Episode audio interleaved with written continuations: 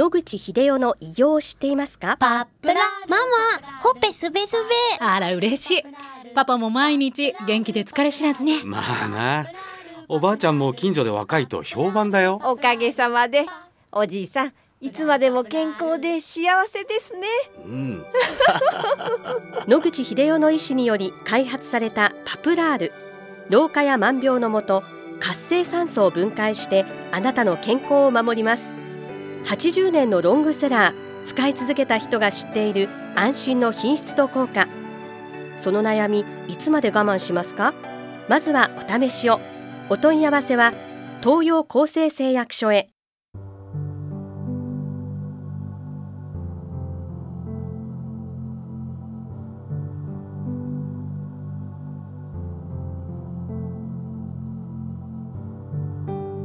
白川先生おはようございます。はい、おはようございます。今週もお話をどうぞよろしくお願いいたします、はい、よろしくお願いいたします。今週もはい。パプラールについてのお話をお聞きしたいと思います。先生、リスナーの方からの質問なんですけれども、パプラールをお使いの方なんですけれども、以前ステロイドを使っていた方のようなんですが、はい、どうやら効きがゆっくりめだということなんです。なるほど。これはどういったことが考えられるんでしょうか、喘息、アトピー、アレルギー性鼻炎の人たくさん見てきました。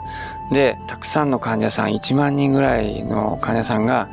大量に長いことステロイドを使ってきている患者さんの離脱ですか？外すっていう作業をしていましたけども、ステロイドは基本的に炎症を止めるという作用によって、それなりの効果を喘息だけじゃなくていろんな炎症性疾患を止めるという意味で広く使われている薬だと思います。炎症を止めるにあたって、まあいろんなやり方あるわけですけど、当然修復しなきゃいけないと壊れてきますので、で、まあ白血球とかが来ていろんな物質を出してそこを治していく。その過程で前と同じ細胞がそこにあれば組織が修復されるわけですけども、急ぐときはそうじゃなくて繊維が細胞という細胞が来て、そこを固めて治すっていう作業をすると思います。皮膚とか粘膜とかもひどい炎症が起こった場合はそういう風になると思います。で、ステロイドを使いますと、まあ、非常に強い抗炎症作用がありまして、しかもまあ、今言った繊維が細胞を大量に呼び込んできて、さっさと修復しろっていう力が強いと。そうなると、前とは違った組織になる可能性があると。まあ、つまり、繊維が細胞が積み重ねて、元の厚さの、まあ、皮膚や粘膜を作り直すということになっているので、厳密に言うと、前と同じ、外から見ると同じ厚さで、見た目も一緒のように見えますけども、中身をよく見れば、違う細胞が固まって繋がっているということになります。そうすると、前より厚みが増えたというようなことが起こりますので、そうするとパプラールは血液に入って、そこにある活性酸素を直接中和するという作用ではなくて、消化管を通過することによって、パプラールが接触している粘膜にある血管から悪いものを取り除いていくと。そういうメカニズムだということになっておりますので、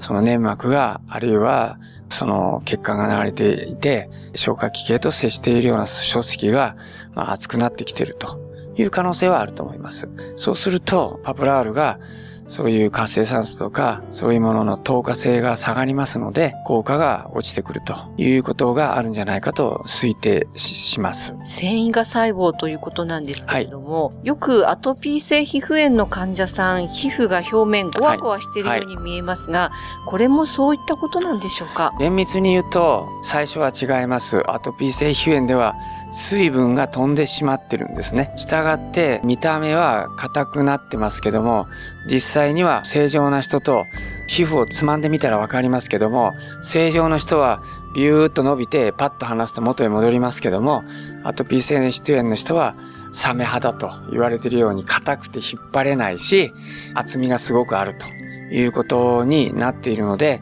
まあそういう皮膚の変化です。ただし、えー、その下では先ほど言ったひどい炎症、アレルギー性の炎症が起こってるわけですね。